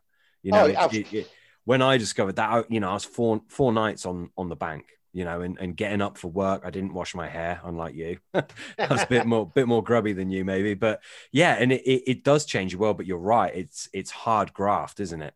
Um, Well, I, it was. I used to say that I- would stop my overnighters in October, November, and I kickstart them again in sort of March, April. And that first thr first week or two of overnighters, it was it was like going back to training. It was like taking six months off lifting weights and then doing a proper workout and aching. And the thing with overnighters is you have to get used to them. Your body gets used to them. You get back into the flow of doing it. But they hurt. They they really and nowadays they talk about a cheeky overnighter and it's four o'clock in the afternoon till Yeah. nine in the morning. That's not Yeah. an overnighter. that's Mate, that- luxury. nah, that's nah, that's luxury. An overnighter is going after work. yeah, And, You know, to me, an overnighter cannot be more than 12, 12 hours. It can't be more than, you know, because then it stretches into more than half a day. Yeah, yeah. You feel like you're on a holiday, don't you? yeah, yeah, it was You- the greatest thing ever. But it, it, it, to me, it was a game changer because I then could, you know, I, I, I got all the things I could do, and it's that balance. The only reason I'm probably still doing it nowadays is that I didn't, I didn't become obsessed, you know, and you know, fair play to these guys who've given up everything up for carp fishing, but that, that, that was never me. That was that was never me. Looking back, I used to just do night after night, and often it was pointless if those fish are not coming out an, at night, doing three overnighters in a in a week when they're not feeding at night, it's pointless. And if I look back, there were times where really I'd have been better off doing a Sunday afternoon to Monday morning than three midweek overnighters. Um, and that's what I've taught myself now is that you go, there are feeding spells. There are times when a pond in the early season, overnighters are brilliant. And there are time at the end of the season when it's great. But I did find there was a lot of times between June and September, October, June and September, when the time to catch them was seven in the morning Yeah, till 11 in the morning. yeah, And doing three overnighters just made you an idiot. You know, yeah, you, that's something that comes with um, age. You realize that it's not clever to do three nights. You know, it's better to do one Sunday morning or have a Monday off. So yeah, that was that. Yes, it's it's it has its merits and it also has its. You've got to you've got to balance it with. It's very clever. It's very you know it's very tough to do three overnighters, but three blank overnighters is pointless. Yeah. And I know what you mean. You you, you when it you know comes to short short time angling, you got to pick your times, haven't you? And you Oh, got to yeah, be yeah. aware that when they switch on. Um, But in the eighties, that that's you know, I, I was working, and you know, i- in those days, your job was well, it always has been for me. It was above everything else. So I was never going to get to the lake before five, and I was never going to be able to leave home any later than eight o'clock in the morning. So really, my fishing was always good, even if it was locally. I I was never casting before six, and I was never the rods were never later out than seven, and it was more likely seven till six, really. So, you know, yeah, um, it, it, it, it, it was, you know, I was, you know, I was the first. I don't know many other people in the area 86 to 96 who did as many overnighters as me. You know, it was a it was a huge advantage. Yeah, you get people do a few at the start of the season. They'd be gone by um, they'd be gone by July. yeah, yeah. And and at this at this time, whereabouts were you fishing? Were you still in around your, your, I, I, I, area, I, again, I'm, I've always fished locally, as in I- I'll give myself an hour to an hour and a quarter to get to a venue. So Tilery, Motorway, Drax, uh, the Mere, uh, Tyram Hall, anywhere um, that was up to an hour, hour and a quarter, because it had to be an overnighter. So if I could get away from work at five, I was getting to the water for six, and I was not casting until seven. So yeah, it was local. You know, I, I, I was a local angler. What was your hardware like at this point, Julian? Imagine sort of like uh, like the old uh, nostalgic image is sort of like a 50 inch brolly, and you've got a oh, lounger yeah. tucked in the back of the car, which you're dragging out. Uh, it was a VW. My first car was a, a Ford Escort, 90, so that was my first car. I didn't get the first car till 1987. It was always motorbikes or girlfriends who had who had cars. Um, so 1987, I think, was my first car, which was a Ford Escort, 500 pounds. 1988 VW Golf Driver. So um, hardware was a an Argus Sun Lounger. Um, and it was a 50 inch uh, Wavelock brolly, the light green ones, um, and the cheapest of sleeping bags, a pillow from my home, um, and that that was the hardware, and that that that that was tough when you were doing that in September and October. I don't think I got my first Fox bed chair till the late eighties. You know, it's certainly. Uh, I would imagine, you know, I, I did have a Lafuma, but they were so low. They were great, but they were so bulky as well, the Lafuma chairs. So it, it was tough. It was tough in the 80s. And I, I, bet when those, like you say, the first Fox bed chairs come out, oh, that was a game changer. Absolutely, yeah, that that would be certainly the, the late eighties. Um, it's um, it, it, was the late eighties. That that was great. Mm. Um, and so, when was issue one of Carp World? We're talking late eighties, aren't we? Nineteen eighty-eight. Mm. And did you? What? How how did that play a part with you then? Um, well, um, I was um, I was writing for Carp Fisher, and in 1987, Tim appointed me as features editor for Carp Fisher. So um, he put me in charge of contacting people to um, you know get material off them. So all of a sudden, I'm ringing Ritchie McDonald up, I'm ringing Rod Hutchinson up, I'm ringing Zenon Bojko up, I'm ringing Peter Springate up, I'm visiting people, um, and you know so that, that that was it. And I remember Tim writing to me, and it would be probably probably the spring of 88 because i think i think Carp World came out the summer of 88 and he said you know do you want to do um, a um, an article for this new magazine I'm starting called Carp World, um, and it was um, it was just basic carp fishing. I wrote that first article. I remember going into the shops um, and seeing that, that classic picture of Rod Hutchinson uh, stood in that sleeping bag with, a, with the misty cover, and see my my so my article was the first article. It was the first article that ever appeared in Carp Fisher. So I think it was about page six. There was obviously the editorial, blah blah blah. Mm-hmm. But my article was the first ever article in Carp World in 1988. So I suppose that's something to be proud of. Incredibly so. That's yeah, yeah, yeah, yeah. incredible. Um, and I know we're sort of we're discussing discussing the 80s in this episode, yeah. but um, sort of like the carp world, and obviously that has been for I'd say the majority of carp anglers out there. It's sort of been like the premier magazine. Absolutely, yeah, yeah. Gone now, unfortunately. Um, how how sort of big a part has that sort of played on you, and how's it sort of um, the demise of carp world, I guess, with social media? How's that sort of played a part on you as well? Um, well, I suppose it's the natural evolution, isn't it? It's like the death of your parents. Know, it's not comparable, but it's it's evolution, isn't it? Um, and the thing with print media in those days, if I went to a, a you know, I don't know, a fishing water in any time between eighty nine and ninety six, people would say, "Have you got the new edition of Carp World, Jules? You, you, you got the new Carp World? Or I read your I read your piece in Carp World because that's where you got your information from." Mm-hmm. Obviously, the world has changed, and in those days, and this is only me surmising, I think a lot of magazines had a readership of two years, maybe three, and then people would move on. But there were equally as many new readers coming through. So you would have, yes, you would have 20% of people who bought every issue throughout the life. But there was this 50 or 60% of people who would buy it for a year, two years, three years, and then, you know, would leave it alone for a while until they, you know, a year on, they thought, oh, it's actually got better, this magazine. But they were being replaced. And I think what happened is over the years, the new you know the drop off the natural drop off of of readers has not been replaced by new readers and and and I've said this many a time.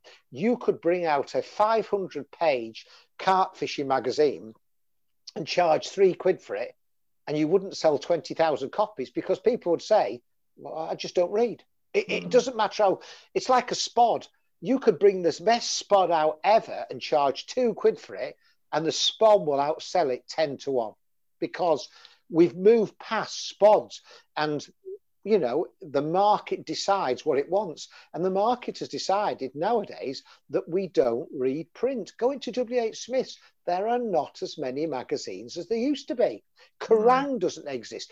There used to be four bodybuilding magazines, Muscle Development, mus- um, there was there was four or five bodybuilding magazines. There is one now it, and it's not that bodybuilding is less important. It's not that um, it, the magazines are not as good. They've never been so good.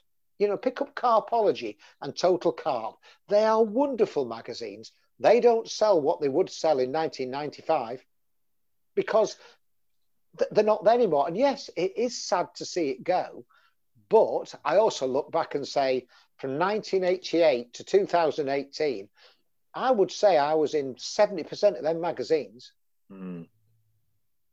Yeah, no. So, yeah, it's just the way of the world. It's the way of the world. You, you go and grab an, an 18 year old, a 17 year old off, off any carp lake nowadays. He isn't going to be talking about cartwheels. He'll be talking about social media. He'll be talking about Facebook and Instagram. Oh, Facebook, that's old, old school. You've got to be on Instagram. It's just progression, mate. It's and I, I was lucky to have the golden years in the 80s and 90s. I, am blessed. It's a very pragmatic way to look at it as well. It's um, it's quite refreshing to hear. Um, I I don't know why I thought you'd have, have, have, an opposing view to that. I thought you might be sort of um, sort of up, more upset by it, and but you're very open minded. You see, for me, I don't like change. Um, that's something I've recognised myself. I think since having children and all these all these new fads and whatever. Um, but yeah, I think I'm quite sort of traditional to my time, as it were. I, am with you, mate. I, have never read a book on a computer. I, I, will re- I, I use Facebook for answering questions, and I'll look at stuff on Facebook. I don't ever. If, if I want to read something, I'll buy a magazine. I'll buy a book.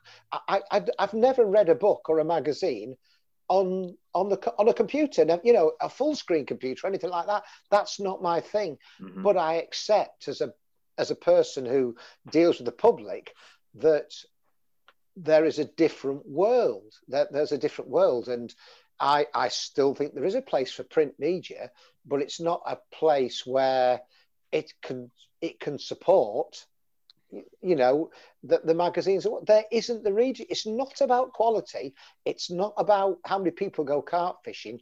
It's about the way that people want to consume things you know, and I'm sad to see Carp World go. I used to love that drop, but I'm sad to see Sounds go. I'm sad to see Kerrang go. I'm sad to see, you know, motorcycle, you know, all the, it's not what it used to be, but I've moved on. You know, I can't, it's not in my garden, as I say. Don't stress about stuff that you have no control over. Yeah, very true.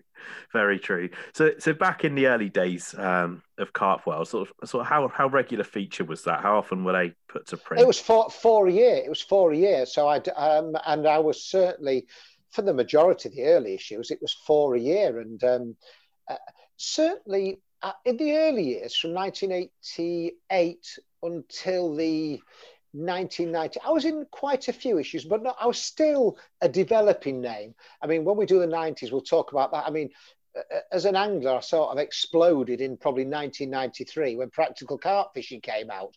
So mm-hmm. that was my era but certainly in the 80s i was i was making my way. I was i was you know one of the people making his way through carp fishing. So you know i'd be in two or three then i'd miss an issue in two or three but i was in the caa magazine. Um, i start I, I wrote for every edition Coarse Fisherman. Coarse Fisherman i was in Coarse Fisherman every issue from 1988 to its demise in 2010 so that was you know that was 22, 22 years times 12 magazines a year. So you know that's that's 200 issues. David Hall's magazines, you know. So in the 80s, I started to become. I was one of the people who could deliver material. I enjoyed writing material. I fished a variety of waters, and carp. There weren't that many people writing about carp fishing those days. There were very few. Mm-hmm. And how did you take on that responsibility? So you're saying you're speaking to Tim, and you were in charge of sort of sourcing material. I loved it. Been... I loved it. I loved Not it. but- no, not at all. Well, um, I remember, you know, all of a sudden, if somebody said to you, I don't know, whatever your sport is, if somebody says, right, you know, you're going to work for, you know, you're going to work for Autosport. We want you to ring uh, Alonso up next week. We want you to pop in and we want you to interview interview Lewis Hamilton. You, you, you know, you, you're probably going to think all your Christmases that come at once. So I was a historian of carp fishing. And when Tim said, right, that's Rod's uh, number, give him a ring. This is Ritchie, give him a ring. Uh, this is Peter Broxup in Savay. We want to have a walk around Savay for carp fishing. If you go down to Peter's, um, you know, you can spend two days down there and just do a walk around kart. Fi- you know, uh, there's no money those. I, I paid for my fuel. You know, Mhm. I paid for the. I wasn't getting paid. And I remember once ringing Ritchie up because Ritchie Ritchie doesn't write, and Tim said to me, "With Ritchie, you need to ring him up, remember what he's told you, write it down, and we'll put it as though he said it." And I remember ringing Ritchie up, and I left a message because I don't know who it was. I left a message and said, "Could you tell Ritchie it's Julian Cundiff from Carp Fisher?" Tim Paisley says, "Can you ring him back? He just wants a few words on hook choices." And I lived at home with mum and dad. True story. This lived at home with mum and dad, and my dad and me sound identical. And the phone went downstairs. I'm up in my room because I lived at home for many, many years. And I remember my dad picking the phone up, and he because our number was Camblesforth six one eight one four eight, and so my dad went six one eight one four eight. I remember my dad going, no, no, oh, oh, and of course Ritchie thought it was me, and I think he said, all right, Julian, and my dad went, no, it's not Julian, and I think Ritchie went, you fucker, I know it's fucking Julian. you know what Rich is like if you've seen the support every third. And my poor old dad put the phone down, and I went downstairs and says, "What?" He says, "I've just had a man swearing at me on the phone." I thought, "Oh God, that was." Um, you know, so yeah, I, I drove down to Savay. I met Peter Broxup in the eighties. Um, I had a walk round Savay. I met all my heroes, Andy Little, and I realised that they were just people. They were people I looked up to, and are people I respected. And I think that has changed nowadays. I gave them respect, and I always mention them now. You pick up any of my articles, people who've inspired me, I've always acknowledged from the 80s and 90s. Nowadays, I read many articles by people, and I think you would think they'd invented carp fishing. They never give any nod to people who've helped them, influenced them, got them sponsorships. Um, it's all about I did this, I did that, and that is one big change. Is in my era, you always gave a nod to those that helped you through, whereas in the modern era, that that's um, there's very little acceptance. And the only time that people do accept things is they might say Terry this and Terry that because they want to add some sort of um, kudos to their writing. Um, they've never met Terry, they don't know Terry, but yeah, I was impressed by Tell. They, they wouldn't, they wouldn't know if they saw him. So yeah, it's that that's that's a change. But yeah, I, I took to it like a took like what I was I was mixing with my icons. I can believe it. Yeah, and um, like I say, there's probably not a lot of people now uh, in the in the modern age who'd probably be driving across the country uh, to get sort of snippets for articles um, for no money as well. It was it was your passion, sort Like of.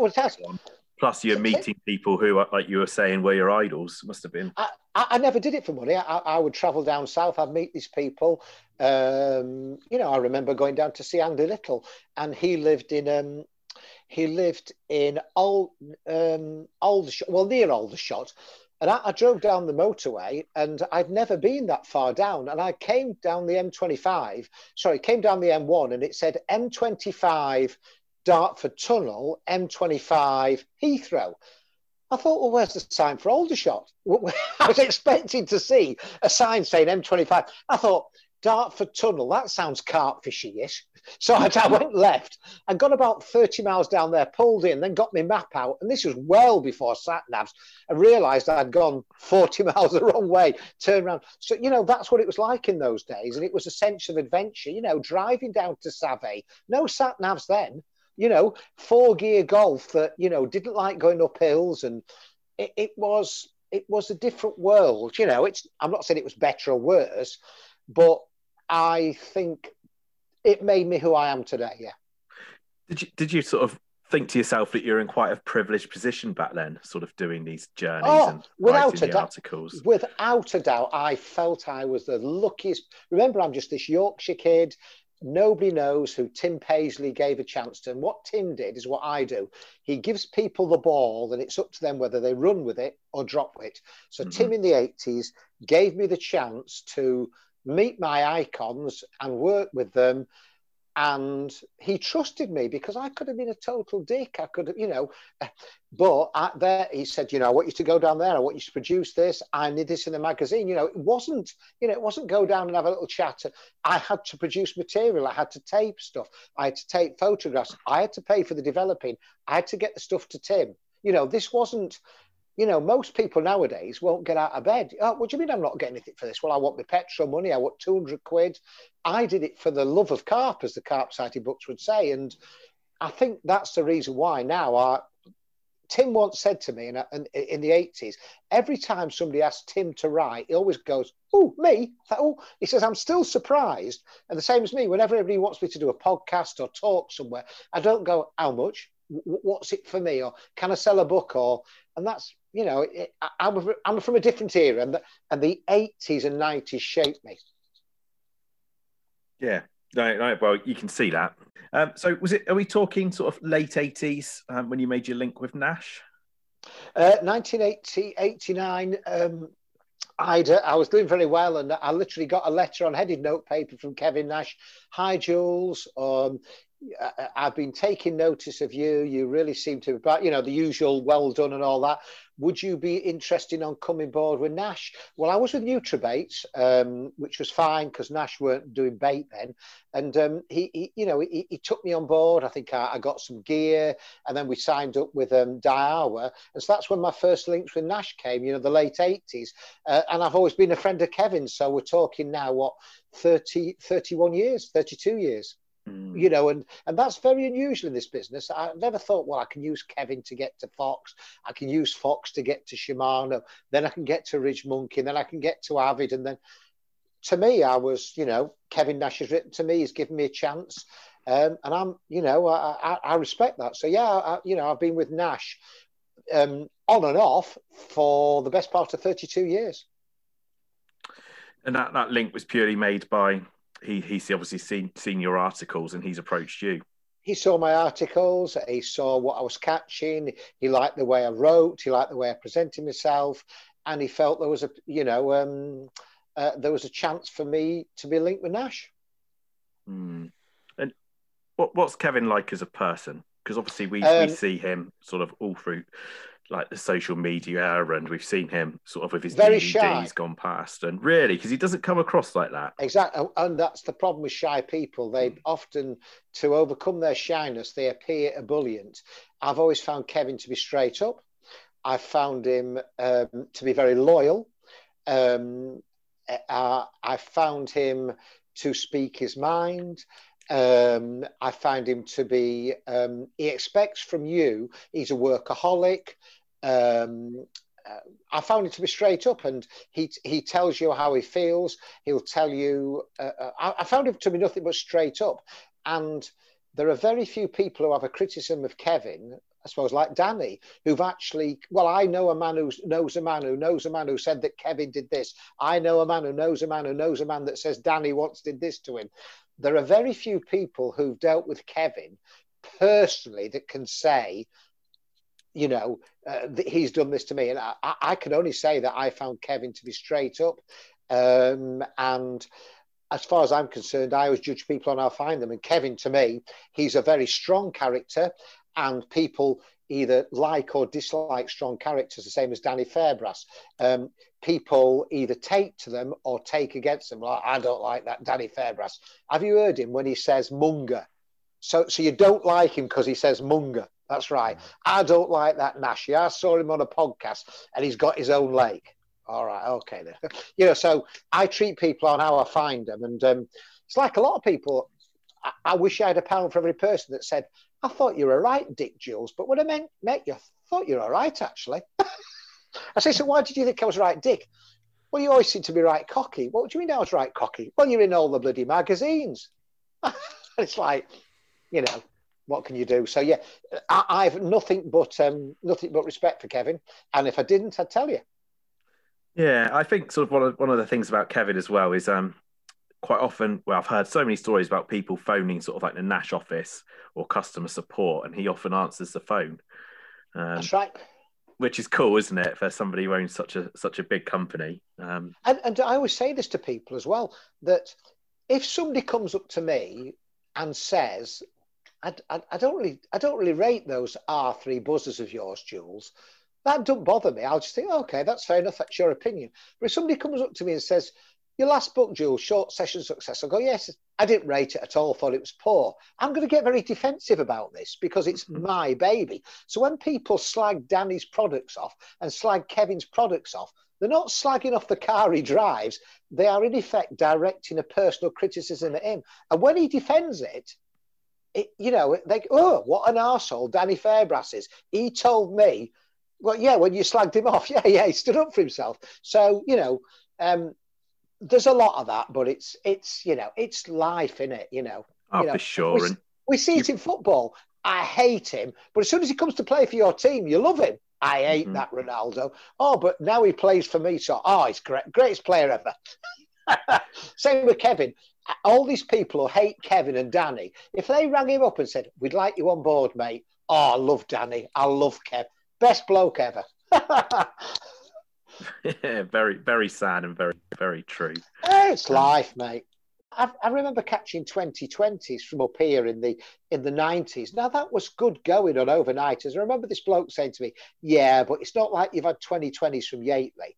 And I thought, why do they value? You know, and, and I, have never attached any any.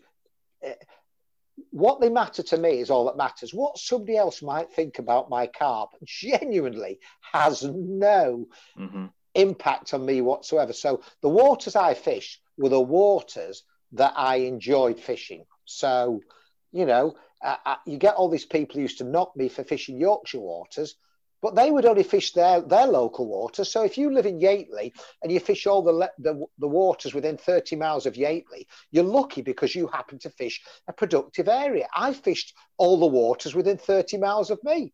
You know, the fact that you live in Yateley and I live in Camblesforth or Selby that's just the way of the world. Your carp don't matter any more or any less than my carp mm-hmm. at all. Yeah, I can resonate with that. Living down in Cornwall. Yeah, um, absolutely.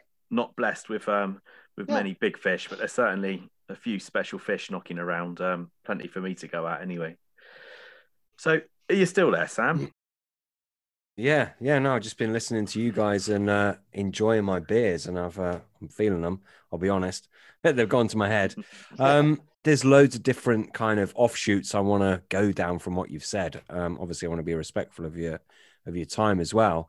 Um, no, we, you know, without you don't have to answer this. I can edit this out if need be. And, and so, without, I ain't got a problem answering anything now. You know, without trying to stir the pot or anything like that.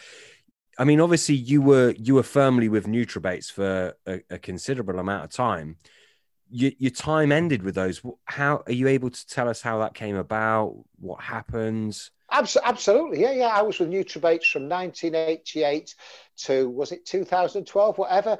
And I remember that um, NutraBaits, um, it, it's a, in my opinion, it had lost its way, and I think the NutraBaits would admit they lost their way, and yeah. they were not in a position to produce bait for me. And I felt that I'd been a very loyal servant to them. I'd turned down a lot of a lot of money over the years because I felt that NutraBaits gave me my chance and I stuck with NutraBaits. Yeah. I remember I I contacted one of the guys from NutraBaits. I told him what I needed and I wasn't having hundreds of kilos of bait and they said they couldn't get me that and I would have to have I'd they would produce me my bait for free, but I have to pay to have it rolled. And I remember clearly saying, the day I pay for rolling having my bait rolled, when I've done this, is the day I won't be with you anymore. And I simply, um, I ended my association with NutraBaits. Um, I'm still friends with the guys from NutraBaits. Um, and I signed up with Nash Baits. It wasn't me saying their bait's better than yours. It wasn't me falling out with anybody. And I, you know, I, I keep the correspondence. I'm always very careful. They simply said I would have to pay to have my baits rolled. And when you've been with the company from 1988 to, for the best part of 20 odd years, and I would say I, I certainly was a bit, I certainly publicised the bait well. I felt it was time to move on. And, and that's the truth. I don't have a problem saying it. Oh, you, you were with them for a very long time, so I mean, it's understandable you'd feel like that. And you're right. I mean, I used to use a lot of NutraBait stuff, yeah. um, and it, it, it things changed. They they they did change, you know. Um, certainly around that time, I think you said 2012. 2000, um, I think it was about 2012, yeah. And, and yeah. I was told that I would have to pay to have my bait rolled, and um, you know, uh, and I said I, I, wasn't prepared to do that. Yeah. And I think I have every right to say that. I'm yeah. afraid if, if Kevin Nash said to me, you know, we'll, we'll um, you know, we can give you bait Jules, but you're going to have to pay trade. I would say, Whoa. and I don't think Kevin would do that, you know. And I'm very loyal, and I don't. You will not find a firm that will ever say to you, Julian Cundiff left us because he got a better offer elsewhere. You, yeah. you, and I, I, you will not find one firm and this is over a career of 35 years, that will tell you that. Now, to me, that says a lot about me, you know, and I'm not sure that there's that many people that could say that. They hmm. would say, well, we're in it for business, and that's what it's our, our it was never my wage. I was put loyalty before cash. Yeah, yeah, yeah. Yeah, absolutely. Yeah. Uh, you went straight to Nash, didn't you? Uh, Kevin had Kevin wanted me on board for the last um, oh, certainly for 10 years. And, and I have ultimate respect for Kevin. He could well have said to me, Sorry, Jules, you can't be Nash Tackle and Nutrabaits. Mm. But he said, Jules, I respect you. I think you're making the wrong decision because obviously Kevin believed that Nash bait were better than Nutrabaits, as he would. He says, but I respect the fact of your loyalty, and you're the only, I won't use the word he said, beep, beep, beep, beep, beep, that I would allow to have Nash tackle and Nutrabaits, and he yeah, respected was, me for that. It was pretty, you know, unique. so yeah. That's why I have a lot of respect for Kevin because Kevin could well have said, Jules, it's one or the other, goodbye. Because there are yeah. companies that would say that you're with the wrong bait manufacturer to fit into our program. So I would say that that's the reason I respect Kevin because he never ever said to me, "You have to go, you have to go, mate." And um, yeah. there are not many people that I could say that about. I would like yeah. to say that I was the face of Nutrabaits or one of the faces of Nutrabaits for a long, long time. Yeah. Um, I kept my mouth shut. You will not find me ever say, well, Nash bait is better than Nutrabaits. And you'll mm. find that when I do a throwback Thursday, and it's from 19, somewhere between 87 and 2010, I don't forget which bait I caught it on. Yeah. I will yeah. say I caught on this. And I see a lot of throwback Thursdays where the bait gets forgotten about, the yeah. tackle gets forgotten about, and it's it's um it, I, am always honest about how, what I used. I put pictures of Daiwa Sensatrons up. I put pictures of my Fox Buzzers up, or I, I you know, or, or the Nutrament yeah. spoilies. I've always tried to be fair. Um, you know, and, and, and, that's the way it is. And I, yeah, I'm sure I've made mistakes, but I would like to say that from the 80s, when I was given a chance, I'd like to say the 80s um, maybe who I am today because I was given the chance. And I, I, I, wouldn't be able to look at Bill Cottam, Kevin Nash, Tim Paisley, or any of those people in the face knowing that I'd let them down. You know, they may think I have, but as long as I don't believe, I'm, I'm happy about it. You weren't wanting to switch t shirts then? You didn't have a, st- a stack of different t shirts up for your photos with the fish? I know you know, I, I use what I was confident in. Yeah. Bill gave me the Bill and Bill and we've got to remember in those days it was Bill and Tim, yeah. and then it was Bill and let me think, it was Bill and Brian Garner, and then it was Bill and Richard, and then it was Bill. So, you know, and it's obviously different people. Uh, they gave me my chance, and I would like to say I repaid them tenfold. I'm sure you did, hundred percent. Um, I mean that that is the 80s summed up for you. Is there anything that we've skipped over? Is there anything that you think we should cover from the 80s before no, we run? I, I think that's I think the 80s was a great lead into the 90s. The 90s is what many people probably of your demographic will know more about. You know, the yeah. practical carp fishing, the successful yeah. carp fishing, the Beekay guide to carp rigs, the angling times, the carp world, the big carp, the you know, all those advanced carp fishing. So yeah, yeah, that, that was, as I say, without the 80s, there wouldn't have been the 90s, I don't think. Yeah, absolutely. Absolutely. Well, Julian, I cannot wait to get you on for episode two um, to talk about the 90s. Um, you know, I'm sure everyone will be looking forward to that as well. Thank you so Fantastic. much for coming on. It's been no an absolute pleasure, and I look forward to chatting to you soon. Yeah, absolutely. Thank you very much, guys. Right. Thank you, Julian. Cheers, mate.